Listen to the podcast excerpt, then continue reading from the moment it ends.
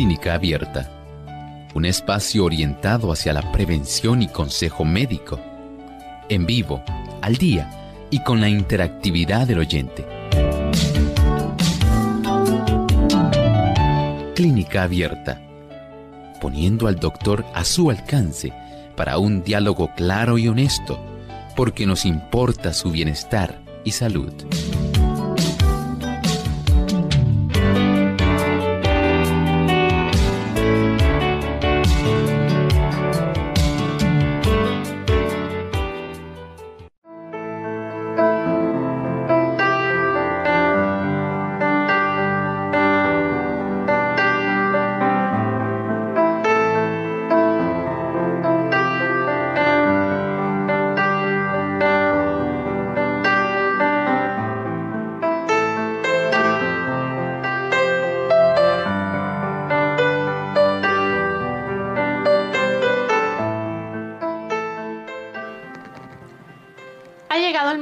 Usted hacer su consulta en nuestro programa de clínica abierta. Nos sentimos muy contentos nuevamente de tener esta oportunidad para que usted hoy pueda comunicarse con nosotros y hacer su pregunta. Así que desde ya pueden comenzar a participar de nuestro programa, nuestras líneas telefónicas localmente en Puerto Rico, el 787 303 0101. Para los Estados Unidos, el 1-866-920-9765.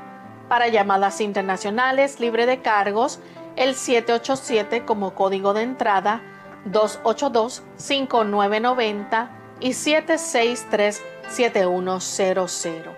Les recordamos también que usted puede visitar nuestra página web radiosol.org y en vivo a través del chat puede efectuar su pregunta.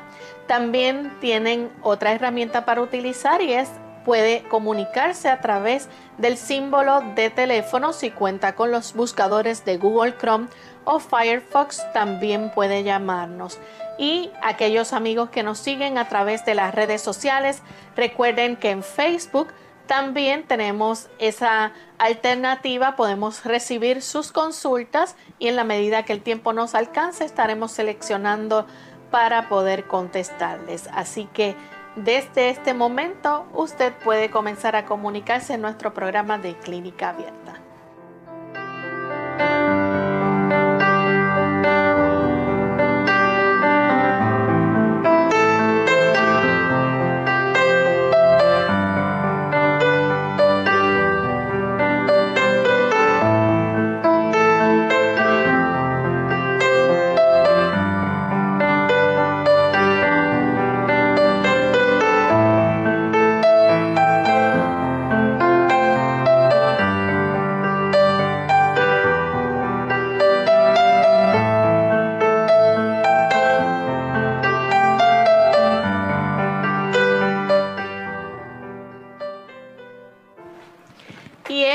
Mucha alegría que nuevamente estamos aquí para compartir con ustedes en este día, amigos, donde hoy usted puede comunicarse con nosotros y hacer su pregunta. Como siempre, contamos con la buena orientación del doctor Elmo Rodríguez. Saludos, doctor.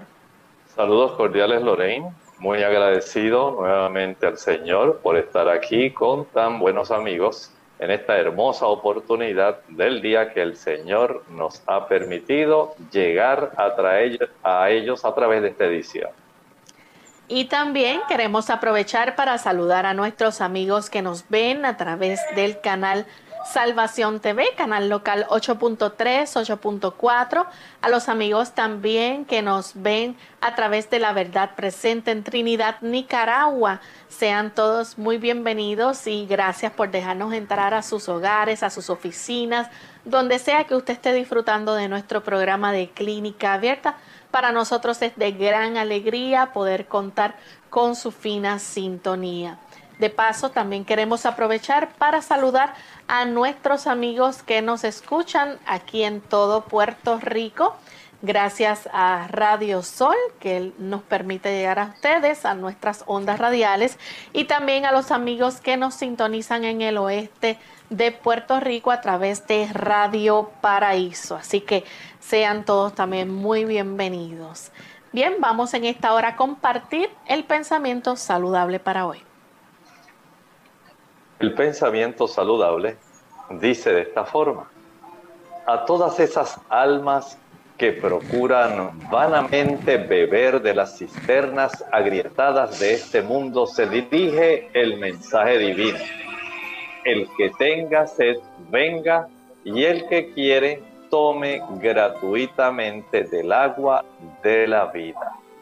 El Señor está ansioso de que usted y yo podamos darnos cuenta de la gran necesidad que hay dentro de nuestro corazón, dentro de nuestra experiencia. Solamente puede ser llenada esa falta que hay, ese vacío, mediante la presencia de Dios en nuestro corazón. Y Él lo provee gratuitamente.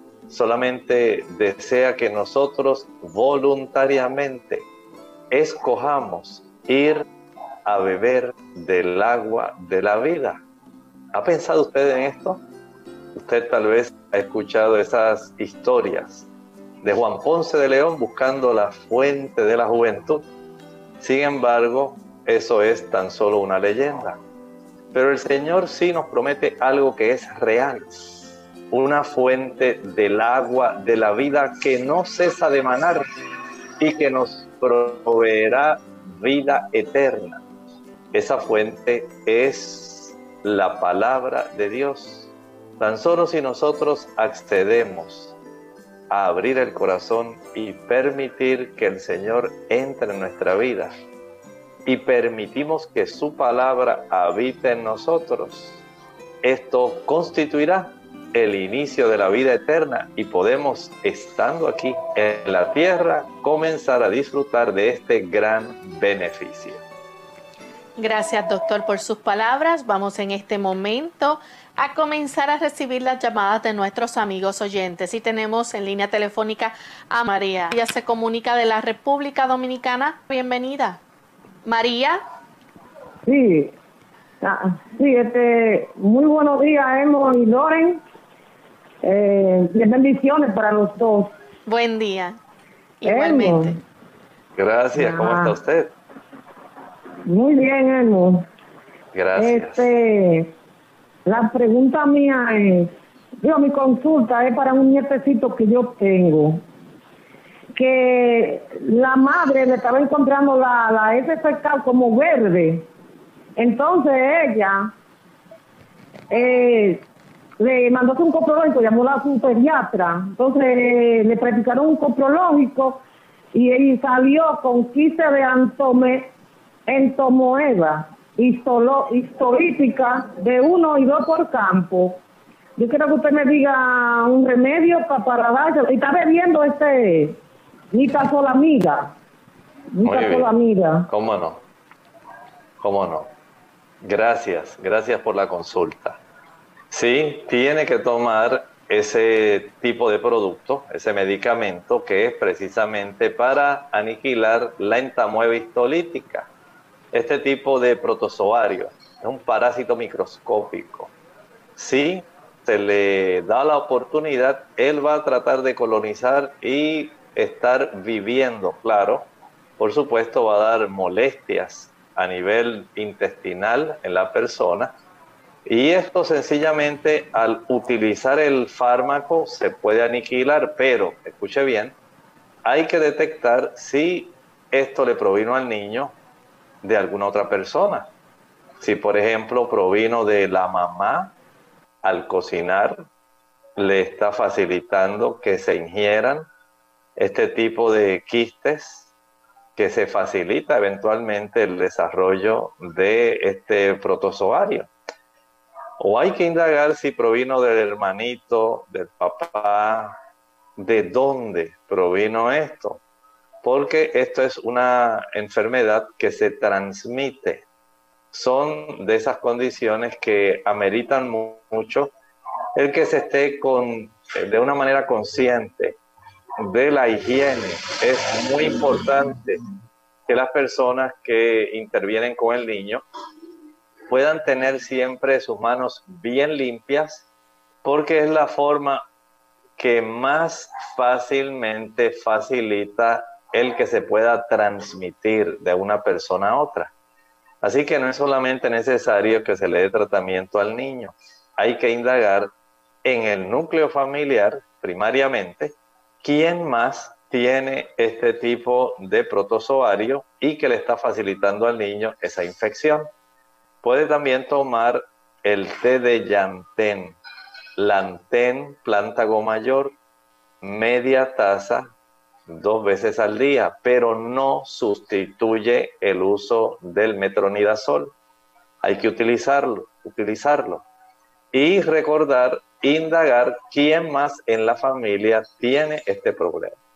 Vamos en esta hora a recibir la llamada de nuestro amigo Roberto desde Argentina. Hace algún tiempo que no le escuchamos. Saludos, Roberto. Eh, muchas gracias, Lorraine. Igualmente, gusto de saludarte, al igual que el doctor Elmo.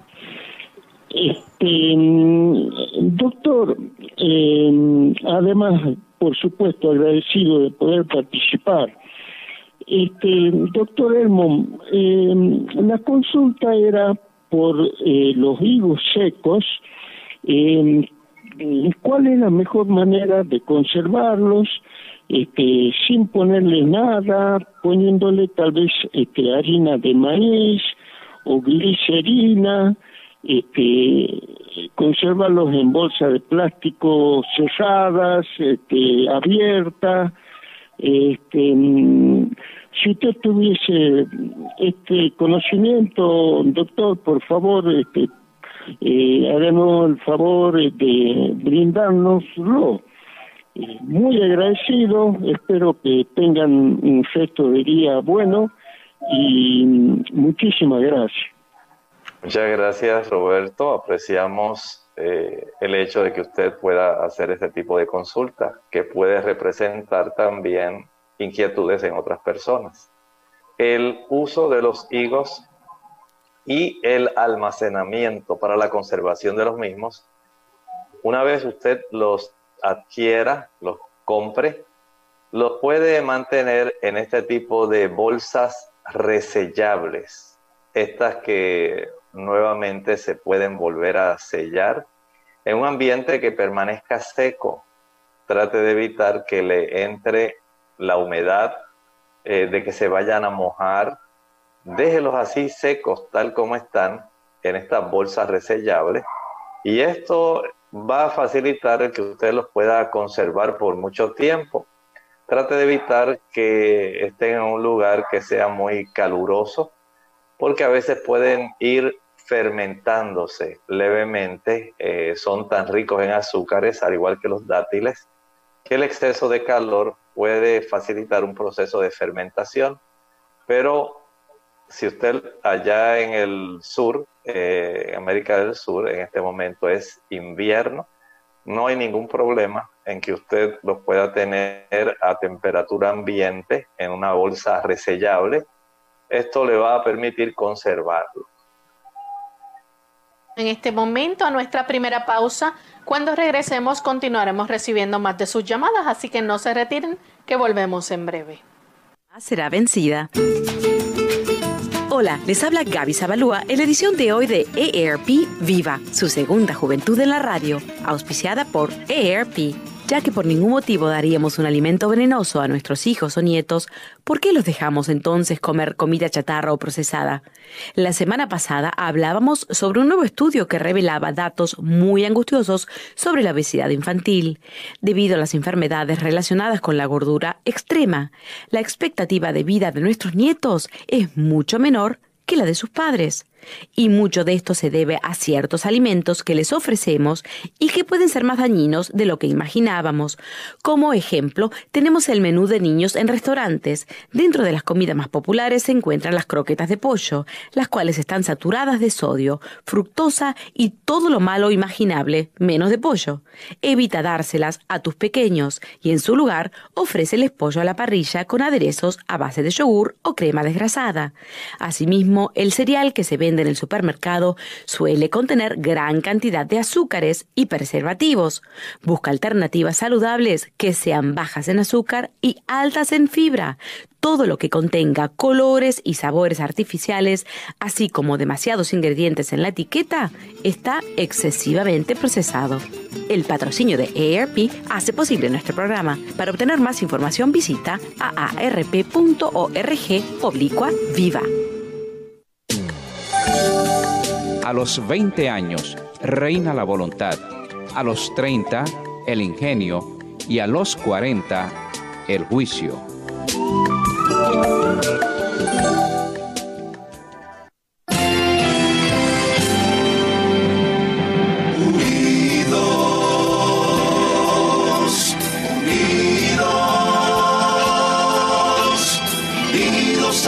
Hacia el cielo, siempre unidos.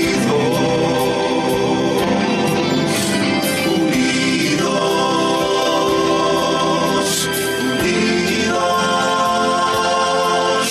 en la testificación de la verdad, en la testificación de la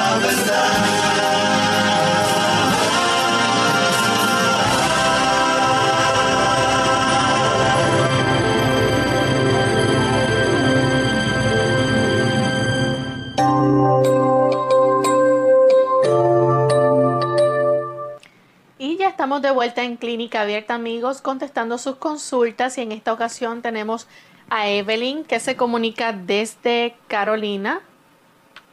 Bien, tene- continuamos entonces con Rosa de Caguas. Rosa, adelante. Y buenos días. Buen día. Y mi pregunta es relacionada, mi hija fue al ginecólogo, el ginecólogo le dijo que tenía una bacteria llamada la cándida. Yo no sé lo que es eso. El, ginecólogo le explicó a ella, pero no pudimos hablar mucho. Ah, entonces, lo que a ella le preocupa y a mí también, que el ginecólogo le dijo que los antibióticos que le recetó tener que estar bien pendiente, hacerse unas pruebas porque pueden afectarle al hígado. ¿Hay algo que ella pueda comer o algo que ella pueda tomar que sea natural, que le ayude para evitar esa bacteria y así ella no tenga que tomar esos antibióticos? Muchas gracias. Interesante su pregunta. Sí, el ginecólogo le observó que tiene este tipo de situación. Hay también óvulos que pueden insertarse en la zona del conducto vaginal para poder aniquilar este tipo de hongo. En realidad es una levadura, la Candida albicans. Y este tipo de levadura, si ella desea colaborar con el tratamiento que se le provee, es evitar todo tipo de productos azucarados y evitar los productos confeccionados con harina blanca. A mayor consumo de azúcares, jugos, maltas, refrescos, bombones, helados, paletas, bizcochos, galletas, flanes, chocolates, brazos gitanos. Esos productos van a facilitar la instalación de este hongo y dificulta que se pueda erradicar si no se usa el antibiótico. Si ella tiene preocupación en ese aspecto, que hable con el ginecólogo a ver si la administración en forma de óvulos ahí en el conducto vaginal pudiera ser más que suficiente para ayudarla a aniquilar este tipo de hongo. La siguiente consulta la hace Luisa desde Aguas Buenas. Adelante, Luisa. Sí, para preguntarle al médico, porque a mi hijo le diagnosticaron gota en un pie hace poco, a ver qué remedio puede darme para este que se le pueda este quitar esto, por lo menos aliviarlo. Gracias, que Dios le bendiga. Gracias. Gracias. Para poder ayudarlo, debe descartar el uso de todo tipo de carne. No puede comer carne. De tal manera que el metabolismo de las purinas que tienen mucho que ver con el desarrollo de la gota no le siga molestando. Pero consumiendo carne no se le va a curar, no importa cuántas cosas naturales yo le pueda recomendar. En segundo lugar, debe dejar el alcohol. El alcohol es otro desencadenante de los episodios dolorosos de la gota. Si él toma cerveza, ron, alcohol, vino, vodka, tequila, va a desencadenar el proceso de dolor e inflamación. Debe moderarse también en la cantidad de legumbres que come. Tiene que reducir a la mitad el consumo de las habichuelas, los garbanzos, los gandures, las habichuelas blancas, negras, pintas, rojas. Todo eso se debe ahora consumir a la mitad y no exagerarse en el consumo. Además, debe utilizar el siguiente tipo de jugo especial. En primer lugar, va a mezclar en la licuadora dos tazas de agua, seis tallos de apio, celery y el jugo de dos limones. Voy a repetir, dos tazas de agua, seis tallos de apio y el jugo de dos limones, seis tallos de celery. Va a licuar y una vez eh, licúe y cuele, va a tomar una taza en ayuno en la mañana antes de desayunar y otra taza una hora después de la cena todas las tardes. Esto lo va a practicar durante siete días. Bien, vamos a continuar. En esta ocasión tenemos a María, llama de la República Dominicana. Adelante, María. Ok, buenos días. Buenos Buen días. día, María. adelante. Doctor, para decirle, sí, ok, para decirle que yo tengo un hemorroide interno. Y ahora hace varios días que todo parece que es inflamada. Aún cuando estoy sentada, me duele los glúteos. Yo hago mi necesidad bien porque yo siempre como mucha fruta con, con, con linaza, le echo a los jugos. No me bebo la fruta, no me como la fruta así, sino que hago jugo.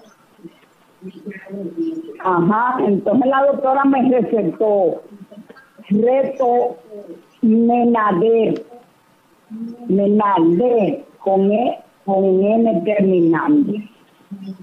Así para que usted me diga, doctor, ¿ok? Gracias. Vamos a recomendar algunas cosas que son útiles. Primero, trate de practicar un baño de asiento en agua tibio caliente. Esto va a ayudar a aliviar muchísimo la inflamación y el dolor de esa zona donde está esta hemorroide.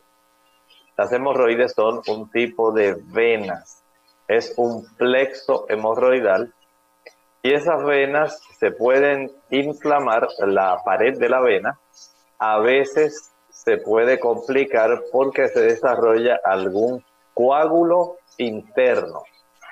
Y esto hace que el asunto sea sumamente doloroso y muy molesto. En esas ocasiones es necesaria la cirugía. Pero vamos a pensar que usted no tiene ese problema del coágulo, que es solamente la inflamación. Se sienta en el agua más tibio, caliente que usted pueda tolerar por un lapso de unos 10 minutos. Al finalizar, usted seca el área del ano, la zona perianal, y va a aplicar pulpa de sábila. Puede ser necesario que usted tenga que preparar un supositorio de sábila. ¿Que ¿Cómo lo prepara? Usted lo que hace es cortar por la mitad longitudinalmente a lo largo una penca, una pala, una hoja de sábila.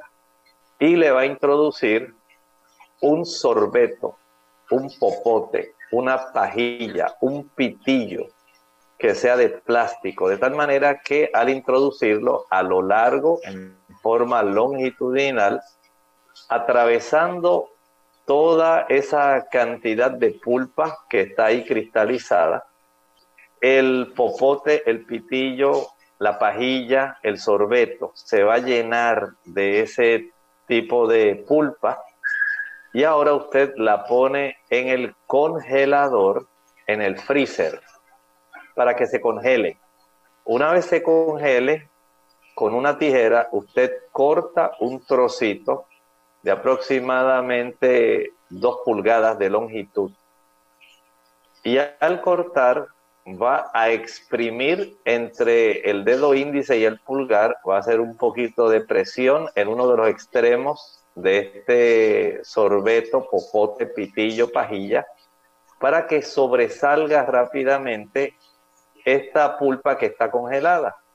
Ese supositorio usted se lo va a introducir por el ano para que pueda alcanzar la hemorroide interna. Eso le va a aliviar muchísimo. Durante el día puede practicar nuevamente el baño de asiento tibio caliente y después de finalizar seca y puede aplicar también aceite de vitamina E en esa zona de ahí perianal. La forma como más le traiga a usted alivio es la que va a usar, pero si el dolor, la incomodidad, la inflamación persiste, debe regresar a su médico para que le haga una evaluación, probablemente necesite una cirugía. Bien, tenemos a Milena que llama desde Bolivia. Adelante, Milena. Gracias, doctor. Tengo una consultita. Sabe que mi, mi papi ahorita está internado en un hospital. En el hospital a nosotros nos informan que está muy delicado. Está de los riñones, está del hígado, está del corazón. Tiene eh, hinchazones en las piernas. Más antes tenía los hinchazones en todo el cuerpo, pero ha bajado hacia las piernas, se ha quedado en las piernas. Y otra cosa es que los ojos tienen amarillos. Después nos dan a entender los doctores que, que mi papá tiene cirrosis, o sea, dice el hígado, cirrosis, nos dice el doctor. No sé qué podemos hacer. Ellos le están poniendo lo que es eh, sueros, le están medicando con sueros. Entonces, pero nos dicen ellos que mi papá está delicado, delicado de salud, doctor. Ahora nosotros queremos, según los médicos nos dicen que pierda eh, lo que es que deshinche mi papá porque tiene líquido en el abdomen, en el estómago y en las piernas. Le han puesto un tubo por el por la parte donde hace pis eh, mi papi un tubo uh, entonces para que expulse. El orín está café doctor café los ojos siguen amarillos entonces no, sé cómo nos pudiera ayudar doctor porque nosotros ahorita estamos con las manos amarradas no podemos no sabemos qué hacer doctor por favor quisiéramos quisiéramos que nos ayude, por favor, doctor, qué podemos hacer con mi papi, porque queremos sacarle de, donde está ahorita, porque no nos dicen más nada, o sea, nos han dicho que mi papá ya no, porque el corazón, según ellos, dice que está grande, doctor, y que los riñones ya no, o sea, está mal, el hígado más que todo. Doctor, por favor, ayúdenos. Gracias, doctor. Muchas gracias, Milena. Mire, entiendo por la condición que usted nos está describiendo, está así en una situación muy delicada. En los pacientes, cuando se desarrolla la cirrosis de una manera que se ha avanzado, no hay forma básicamente de facilitar los procesos o el procesamiento de la bilirrubina y básicamente la coloración de este pigmento que está circulando en la sangre afecta a todos los tejidos, incluyendo la esclera de los ojos, la palma de las manos, la planta de los pies e incluso su piel en términos generales se va a poner más amarilla, pero es por esta, este pigmento del procesamiento de este producto del metabolismo de los glóbulos rojos.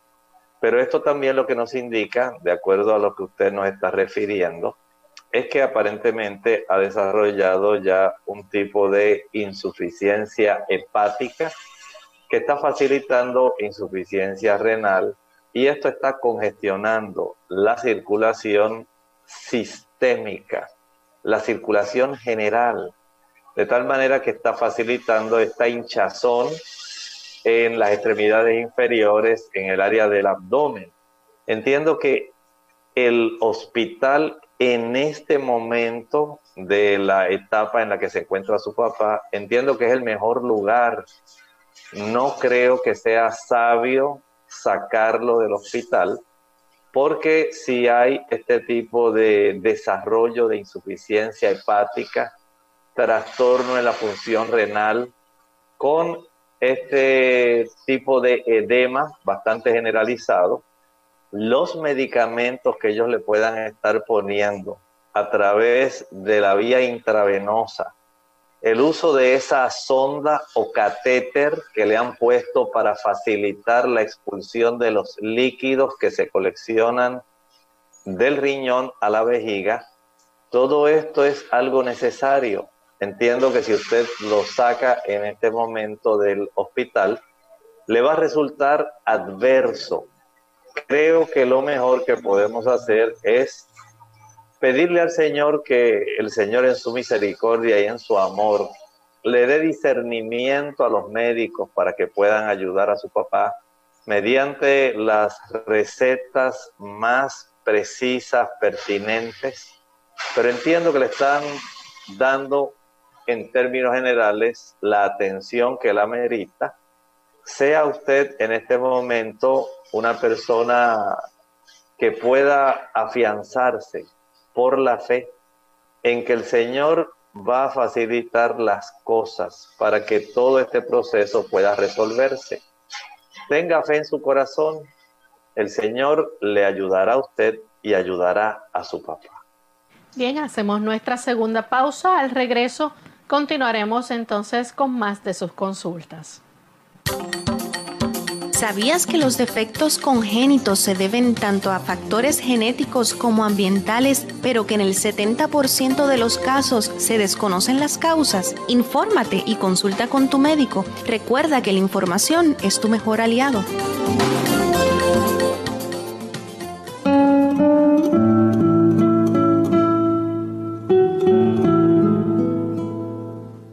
La persistencia es hermana gemela de la excelencia. Una es cuestión de calidad, la otra es cuestión de tiempo.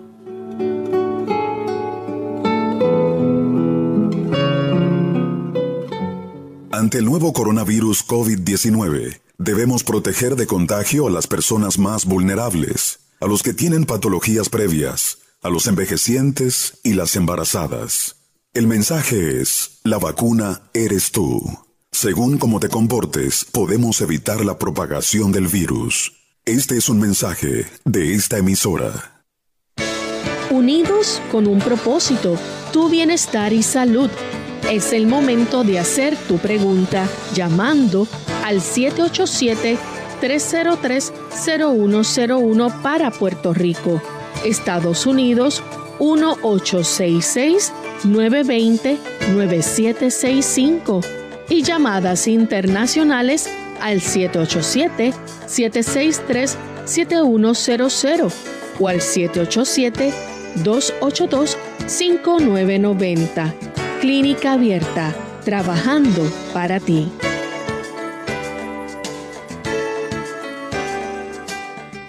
Clínica Abierta. Y ya estamos de vuelta en Clínica Abierta y tenemos en línea telefónica a Ana Iris, que se comunica de la República Dominicana. Adelante, Ana Iris. Sí, buenos días. Buen día. Eh, déjenme felicitarlo una vez más por su excelente programa y, y exhortarle al elenco de Clínica Abierta que siga hacia adelante, ya que están haciendo un papel bastante importante por, por nosotros. Eh, la siguiente consulta, yo la tengo, no es, no es para mí, sino para un amigo que yo aprecio mucho y lo quiero mucho. Y es la condición de él, que él es diabético. Y él tiene aproximadamente como dos semanas que el azúcar no quiere bajarle. Él ha ido al médico, le han recetado morfina y, y otro y otro medicamento, pero la azúcar persiste y está bastante alta. Entonces eso me tiene a mí bastante preocupada y yo quiero que el doctor Elmo Rodríguez me dé algún remedio, alguna alternativa para poderle bajar el azúcar a mi amigo, ya que yo lo quiero mucho. También como este momento para felicitar a mi amigo Pedro Bautista de la Iglesia de Restauración de San Pedro de Macorís, que estuvo en fiesta de cumpleaños ayer y no me dio tiempo, pero por este medio yo quiero felicitarlo. Muchas gracias. Bueno, entendemos que su amigo debe estar usando la metformina. Este tipo de medicamento es muy común que lo puedan utilizar los pacientes diabéticos. Pero ese medicamento hay que ajustar la dosis. Hay pacientes a los cuales se les aumenta hasta el máximo tolerable y seguro posible. Es muy probable que él necesite que se le haga una reevaluación respecto a las dosis de metformina que él está usando. Además de eso, puede él hacer algunos arreglos que le pueden ayudar para que pueda tener un beneficio en lograr que esa metformina le reduzca las cifras de glucosa sanguínea. Por ejemplo, el que él pueda comer en horarios regulares. Desayuno a las 7, almuerzo a las 12, la cena a las 5. No debe merendar, no debe merendar. Si él no está utilizando ningún tipo de insulina, debe abstenerse de utilizar eh, las meriendas. Si está sobrepeso, debe bajar peso. El sobrepeso no le ayuda al control del azúcar. Por otro lado, evitar el consumo de jugos, maltas, refrescos, bombones, helados, paletas, bizcochos, galletas, planes, chocolates, brazo gitano, tembleque, arroz con dulce, todo ese tipo de productos no los puede utilizar ni un poquito, ni porque se los hizo la comadre, ni porque quedaron bien sabrosos, no los puede usar si él desea tener un buen control de su azúcar, debe ser muy estricto en esto. Nada de meriendas, horarios regulares de alimentación, la dosis adecuada de la metformina. Y por otro lado entonces debe comenzar a caminar.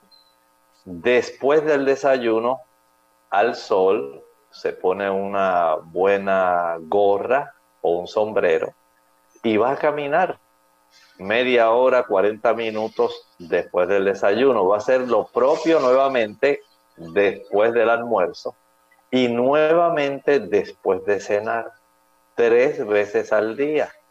Eso le ayuda si lo hace mientras haya sol, le va a facilitar que se haya, se desarrolle una reducción en la cifra de glucosa sanguínea. También puede preparar jugo de repollo. El jugo de repollo ayuda a reducir el azúcar sanguíneo. Para esto usted va a utilizar dos tazas de agua y en esas dos tazas de agua las añade a la licuadora y le añade la cuarta parte de una bola de repollo. Primero pique el repollo por la mitad y una de esas mitades nuevamente la va a picar por la mitad. Eso es la cuarta parte. Lo va a trocear, que quede bien finito, lo añade en la licuadora, proceda a colar con un colador de tela para que pueda eh, filtrarlo bien y pueda hacer bastante fuerza. Y con ese líquido va a tomar media taza en ayuno, media taza una hora después del desayuno, media taza una hora después del almuerzo y media taza una hora después de la cena. Este procedimiento lo va a hacer diariamente. La dosis que le di de las dos tazas de agua con la cuarta parte de un repollo, con eso usted tiene la dosis completa del día, porque va a estar tomando cuatro medias tazas que nos hacen dos tazas completas, que es la dosis que usted preparó. Si él hace estos ajustes, descarta el consumo de yuca, yautía, ñame, malanga y esos productos farináceos que son tan ricos en carbohidratos, comienza a bajar el azúcar. Si elimina el uso de aquellos productos que son ricos en harinas blancas, la pizza, el pan blanco, el arroz blanco, esos productos elevan el azúcar sanguíneo. Debe concentrarse más en consumir legumbres, frijoles, gandules, garbanzos, habichuelas, lentejas, habichuelas blancas, negras, pintas rojas, las que usted quiera. Mucha ensalada, algunas rebanadas de aguacate, para que pueda tener el beneficio de ir mejorando. Y si va a consumir algún tipo de cereal que sea integral, de tal manera que los carbohidratos complejos ayuden para que él pueda tener una mayor reducción en la cifra de su glucosa en su sangre. Bien, continuamos con la siguiente llamada que la hace Carmen desde Estados Unidos. Adelante, Carmen. Buenos días, bendiciones para todos. Buen día. Ah, yo estoy llamando porque tengo un problema con la vista, que desde el año pasado tenía, se me pusieron los ojos bien rojos, entonces fui al doctor, me, me recetaron uh, y, y, todavía hasta el día de hoy lo estoy haciendo, me han tomado examen y me dicen que yo tengo una inflamación bien fuerte en la vista, pero no me saben decir por qué. Entonces ahora he notado que la vista se me ha puesto nublada siempre, la tengo nublada cuando salgo al sol tengo que andar con una gasa y aunque la tenga puesta siempre como que me molesta. Y yo quiero saber que, se lo digo al doctor, que qué es lo que tengo, porque se me, se me pone la vista nublada siempre, aunque esté de día o algo, siempre la tengo nublada y no puedo ver bien. Cuando veo las cosas no me veo sombra, pero no distingo si, por ejemplo, estoy mirando a, a alguien no distingo los ojos y nada más le veo la cara. Yo quiero ver si el doctor me da una, una medicina natural que yo pueda ponerme la vista para, para que yo no tenga que tener ese problema de ponerme tanto esteroides como me está poniendo, me está mandando el, doctor de la vista. Gracias y que Dios le bendiga. Muchas gracias. Mire, eh, su caso es un poco complejo, porque si él detectó inflamación en su ojo, probablemente lo que usted tiene es un tipo de uveitis. Y esto casi siempre tiene una razón, más bien, donde está involucrado el sistema inmunológico. Cuando ese sistema inmunológico se, digamos, descontrola, puede facilitar el desarrollo e inflamación de estas partes que son más profundas en nuestros ojos, en las regiones que tienen que ver con los vasos arteriales y venosos. Él probablemente está tratando de reducir esa inflamación, solamente que hay una cierta desventaja. El uso de corticosteroides puede también facilitar el desarrollo de cataratas de tal manera que usted está en una situación un poco compleja, compleja, perdón. Vaya a su médico, permita que él pueda hablarle a usted con franqueza respecto a lo que él sospecha, la causa de la inflamación que usted tiene en sus ojos y que le pueda decir si usted está desarrollando catarata o no, de tal manera que él pueda ajustar las dosis de las gotas oftálmicas que le pueda estar recomendando, pueda verificar cómo está el fondo de ojo, especialmente la zona de la retina también, porque entiendo que en este momento son áreas que hay que evaluar adecuadamente, dada la complejidad de su caso. Hay personas, por ejemplo, que a consecuencia de una artritis reumatoidea pueden desarrollar complicaciones inflamatorias en sus ojos. Y tal vez las personas piensan que la artritis solamente tiene que ver con las articulaciones. No, hay también reacciones en otros órganos. Hay complicaciones con el lupus y con otras enfermedades autoinmunes. De tal manera que usted vaya al médico, asegúrese bien del diagnóstico que usted tiene y vea si él puede hacer algún tipo de ajuste respecto a su tratamiento.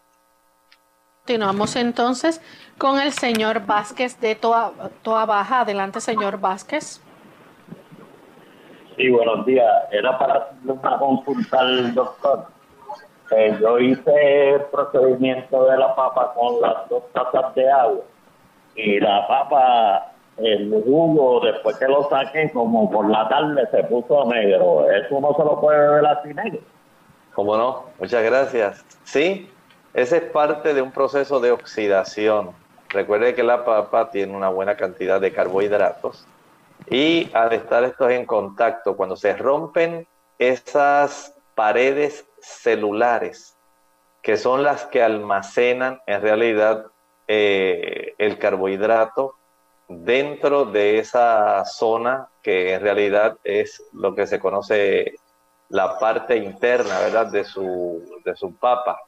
Eh, se va a entrar en contacto con el aire y ocurre este proceso de oxidación, no quiere decir que esté dañado.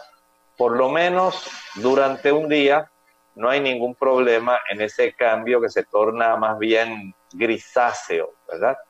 Eh, de un color blanco a un color grisáceo es parte del efecto de ese proceso de oxidación. Bien, vamos entonces a una anónima que se comunica desde Aguadilla. Adelante, anónima. Sí, buenos días. Buen Es día. que yo últimamente, Buenos días. hace rato, este, yo no sé si es alergia o algo, pero yo padezco de tiroides y de alta presión. Me da como dolor en la garganta, dolor en el cuerpo. Puede ser una vez en semana, o que en semana. Y, y estoy acostada y después se me quita solo. No sé qué esperar, que me comienza. Gracias. Bueno, le puedo recomendar que usted vaya a su médico, que él le pueda realizar algunos estudios, porque no es normal que una persona esté desarrollando ese tipo de situación eh, básicamente cada semana.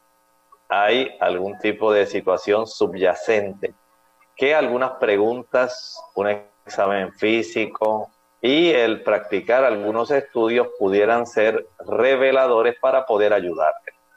A Samuel que llama desde Moca, Puerto Rico. Adelante, Samuel. Sí, buenos días, Dios los bendiga a todos. Buen día. Estamos, eh, quiero hacer una consulta al doctor, es que mi esposa tuvo una infección en la amígdala, le recetaron un enjuague por dos semanas y después por otra semana más y resulta que perdió el sabor, lleva como tres semanas que no tiene no le sabe nada a comida, perdió la, la- el, el gusto. ¿Qué hay? Si se puede recomendar algo, algo natural para poder recobrar ese, ese sabor. Bueno, recuerde que en estos momentos también estamos en medio de una situación, por ejemplo, el COVID. Algunas personas al adquirir el COVID se les puede afectar el sabor, el gusto y el olfato. Ese es un ángulo. También hay el ángulo donde el parte del efecto adverso del uso del fármaco pudiera estar utilizando y facilitando este desarrollo, como también ella pudiera tener a consecuencia del producto que está utilizando una reducción en la cantidad de zinc que el cuerpo amerita para conservar este tipo de función adecuada. Eh, algunas personas están utilizando unos 20 miligramos diarios de zinc. Y comuníquese con el médico que la prescribió a ver si como efecto adverso o efecto secundario al uso del producto que les recomendó, el tener esta pérdida del gusto es una situación que se desarrolla a consecuencia del uso de ese producto. Bien, tenemos otra consulta a través del chat. Un anónimo de la República Dominicana pregunta o pide un remedio que le puedan dar para los piojos. Este tipo de problema puede requerir el uso de fármacos. Hay que utilizar en muchas ocasiones este tipo de medicamentos, la permetrina, para poder erradicarlos de una vez pero usted tiene que ser muy cuidadoso porque ocurre al igual que con otros eh, tipos de infección. Si hay alguien más en la casa o donde usted trabaja que los tiene, usted no puede estar utilizando cada mes el uso de este tipo de producto porque también tiene sus efectos adversos. Utilizarlo de una sola vez, el poder entonces eh, limpiar bien el cabello una vez ya se han aniquilado y poder recurrir entonces a una vida normal sería lo deseable. Pero si en la casa hay alguien más que los tiene, si en el trabajo alguien más está padeciéndolo y está en su vecindad, en su cercanía, pues usted tiene una mayor oportunidad de volver a reinfectarse. Por lo tanto, asegúrese primero de lo que está pasando y utilice este tipo de productos porque entiendo que es muy efectivo para poder ayudarle. Aunque algunas personas preparan, digamos, una taza de pulpa de sábila, le añaden una cabeza de ajo y se le añade una cucharada de aceite de melaleuca, tea tree oil. Se licúa y se cuela. Una vez se cuela, con ese producto se empapa la cabeza completa. Y esto ayuda para que se puedan aniquilar este tipo de artrópodos se aniquilan una vez ellos no se les permite respirar y por supuesto el aspecto químico contenido los va a aniquilar. Pero sepa que en muchos casos, aún utilizando estos productos naturales, las personas recurren al uso de los fármacos, las lociones que ya vienen para esto, porque si no se hace adecuadamente, entonces va a tener que utilizarlos asegurándose de que las personas que están a su alrededor inmediato, ninguna tenga piojos para que pueda reinfectarlo nuevamente. Bien, tenemos a María también a través del chat de la República Dominicana. Desea saber cómo se controla el hipotiroidismo para así lograr un embarazo. Según las pruebas en hormonas, salió con esta enfermedad. Bueno, número uno, si usted está sobrepeso, tiene que bajar peso. Mientras esto no ocurra, y es parte del efecto del paciente hipotiroideo. Un metabolismo lento hace que usted gane peso. Cuando usted gana peso, usted trastorna el equilibrio de los estrógenos y progestágenos y limita la oportunidad de la fecundación, de que usted pueda ser fértil y pueda concebir. Note que es una cadena, es una relación de una cosa con otra. Y para usted acelerar ese metabolismo, número uno, debe usted comenzar un proceso donde comience a caminar. Estando sentada en la casa, no podemos acelerar el metabolismo. Sentados comiendo, no aceleramos el metabolismo. Hay que salir a caminar, hay que ejercitarse. Si lo puede hacer dos veces al día por una hora, mucho mejor. Y usted va a bajar peso. El metabolismo se va a ir nivelando, pero en lo que eso ocurre, debe utilizar la levotiroxina que le hayan recomendado asegurarse de que está bien controlada, de que está ajustándose la dosis del producto a su necesidad metabólica, evitar el consumo de aquellos productos que contengan una buena cantidad de calorías vacías, jugos, maltas, refrescos, bombones, helados, paletas, bizcochos, galletas, flanes, chocolates, brazos gitanos, tembleque, habichuelas dulces, todos esos productos, al igual que el queso frito, no pueden estar en su alimentación. Usted lo que va a hacer es seguir aumentando peso. Comer solamente dos o tres comidas al día, de tal manera que comience a reducirse los abastos que están almacenados en su tejido adiposo y usted pueda reducir peso. No merendar, y el hecho de que usted pueda ser muy regular en su alimentación y en su vida. Eso ayuda para que el metabolismo, especialmente la hora del descanso, trate de usted poder estar acostada ya a las 8 y 30, 9 de la noche. Eso le da un mensaje a su glándula tiroides para que el metabolismo comience a regularizarse. Él se va a regular si usted da los pasos necesarios para que todo vaya cayendo en su lugar. Bien, ya hemos llegado al final de nuestro programa. Agradecemos a todos por sus consultas, al doctor por la buena orientación y nos despedimos entonces con este pensamiento final. El pensamiento final lo encontramos en Tercera de Juan, el versículo 2. Amado, yo deseo que tú seas prosperado en todas las cosas y que tengas salud, así como prospera tu alma. Recuerde que Dios no es el autor de la enfermedad, del dolor, del sufrimiento y de la muerte.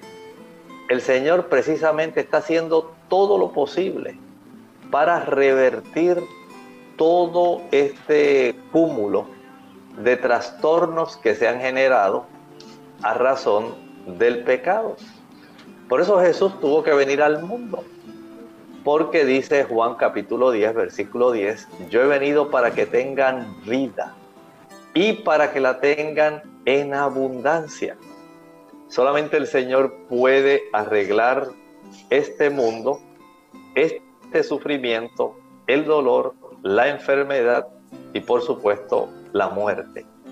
Solamente aguarda por ti, por mí, que nosotros abramos la puerta del corazón, permitamos que Él comience a hacer su obra fantástica y gratuita dentro de nosotros, de tal manera que se pueda alcanzar el objetivo de que usted y yo podamos encontrarnos y abrazarnos en la patria celestial.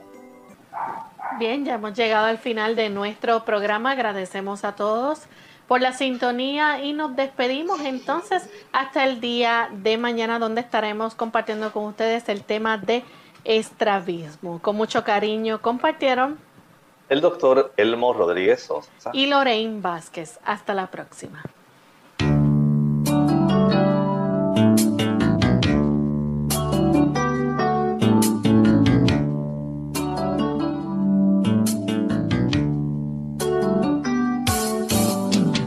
Abierta. No es nuestra intención sustituir el diagnóstico médico. Antes de poner en práctica cualquier consejo brindado en este programa, usted debe consultar con su médico. Hasta la próxima.